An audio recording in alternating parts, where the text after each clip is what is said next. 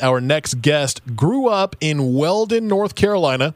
Uh, played high school football there. He ran track. He was a member of the Honor Society, performed in school plays. You were in the marching band, went on to study politics at NC State, was a police officer here in Raleigh, and now he is the Assistant Secretary of the Bureau of Diplomatic Security. We are talking with Gentry Smith. Mr. Secretary, thanks for joining us. Oh, thank you so much for having me, Rob. It's, it's great to be on your show this morning. So you have uh, credited your family and background uh, with making you who you are today and the position that you are in now. What was so special about uh, your upbringing here in North Carolina? Well, uh, as you stated, you know, I, I, do give a lot of credit to uh, growing up in, in Halifax County in Weldon, North Carolina. Uh, I felt that there was a very supportive uh, system, uh, both the education, the educational system, and the educators who were involved in that. That I thought they put a lot of you know, of their personal energy into making sure that uh, we were prepared for uh, for the world and for growing up and doing things. Uh, from there, you know, I went uh, to NC State University. I had another very supportive group of individuals there and uh, and yeah, I, I majored in political science and joined the Raleigh Police Department after that. I always had an interest in uh, in you know international affairs and you know national security issues. Uh, issues. So when the opportunity came along to actually marry up my law enforcement background with my natural interests, uh, the U.S. Department of State's Diplomatic Security Service was a uh, perfect place for me to land and you became the first black assistant secretary of state uh, for diplomatic security for the United States. When we mention that title, for those that don't know what that means or what you do, can you can you fill us in? Well, uh, just one slight correction. I became the first black special agent uh, to serve uh, as the Assistant Secretary for Diplomatic Security. Gotcha. There had been one other before me.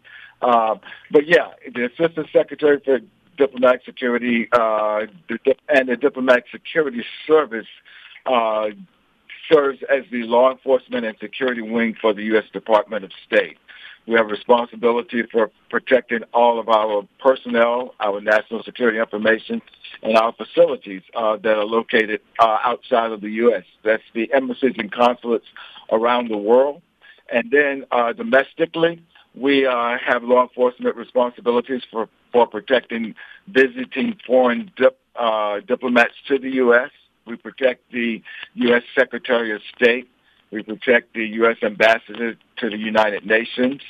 And we uh, also have several uh, field offices and resident agencies throughout the U.S. domestically conducting visa passport uh, investigations and other investigations centered on protecting our borders and uh, national security matters. Partner with a lot of other U.S. federal agencies uh, on special task force. Uh, look again with the focus of uh, protecting the homeland, protecting uh, our national security interests. What would you say are, are some of the biggest challenges that you personally face uh, in the diplomatic security service right now? Uh, well, the the, uh, the the work never ceases. Uh, there are always uh, threats and activity going on around the world. Yeah, and when you when you have the responsibility of keeping our you know our personnel safe uh, around the world. That's that's that's a job that never ends. Fortunately, we have a dedicated uh, group of individuals uh, who uh, have taken this on as as their calling. We uh, partner with other U.S. law enforcement and other U.S. Uh, entities to make sure that we provide a secure environment to conduct diplomacy around the world. You you've said that education uh, is a huge part of your mission as well. You know, inspiring young people to to see the world uh, with with bigger eyes, with, with all the the pressures that are placed upon uh, uh upon young people today. What what do you see as the most effective ways uh, to overcome those? I, I see my role as being one that continues to be involved and directly involved with the younger people and with with upcoming students, with persons who are just starting their careers to uh, to talk about what I have done and uh, and the ways in which uh, I've been successful doing it. Yes, I, I very much agree that education plays a strong uh, role in that, and I think one of the great advantages that uh, that you know that people, young people have today, is access to people such as me. Uh, there, of which there are lots of us out there who are more than willing to talk about our experiences, more than willing to serve in mentorship roles, and to just have those conversations with, with people who are up and coming, who uh, would have an interest in making sure, number one, that we continue to provide service to our country, and to do things to make sure that the, the persons who are here uh, can uh, operate with uh, a modicum of security. I know we're running out of time, uh, Secretary, but um, would you have any tips or advice for any for any of those young people that are thinking about doing something?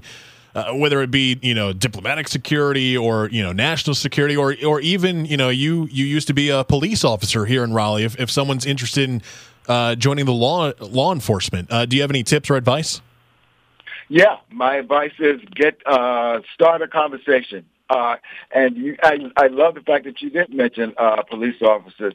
Everybody knows one. How about just walking up to one and and introducing yourself and asking about, you know, how they got started, what they do, and why they do what they do. Uh, and that grows it grows from that into the things that I do now. I, I make myself available so that I can be asked those types of questions.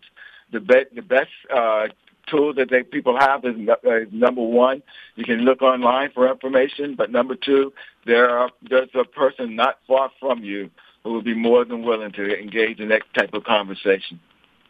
Assistant Secretary of State for Diplomatic Security for the U.S., Gentry Smith. He's from right here in North Carolina. Thank you so much, Mr. Secretary, for uh, joining us and, and, taking some time with us. Uh, it's been a pleasure. Thanks a lot, Rob, and go Pack. Go Pack. I love it.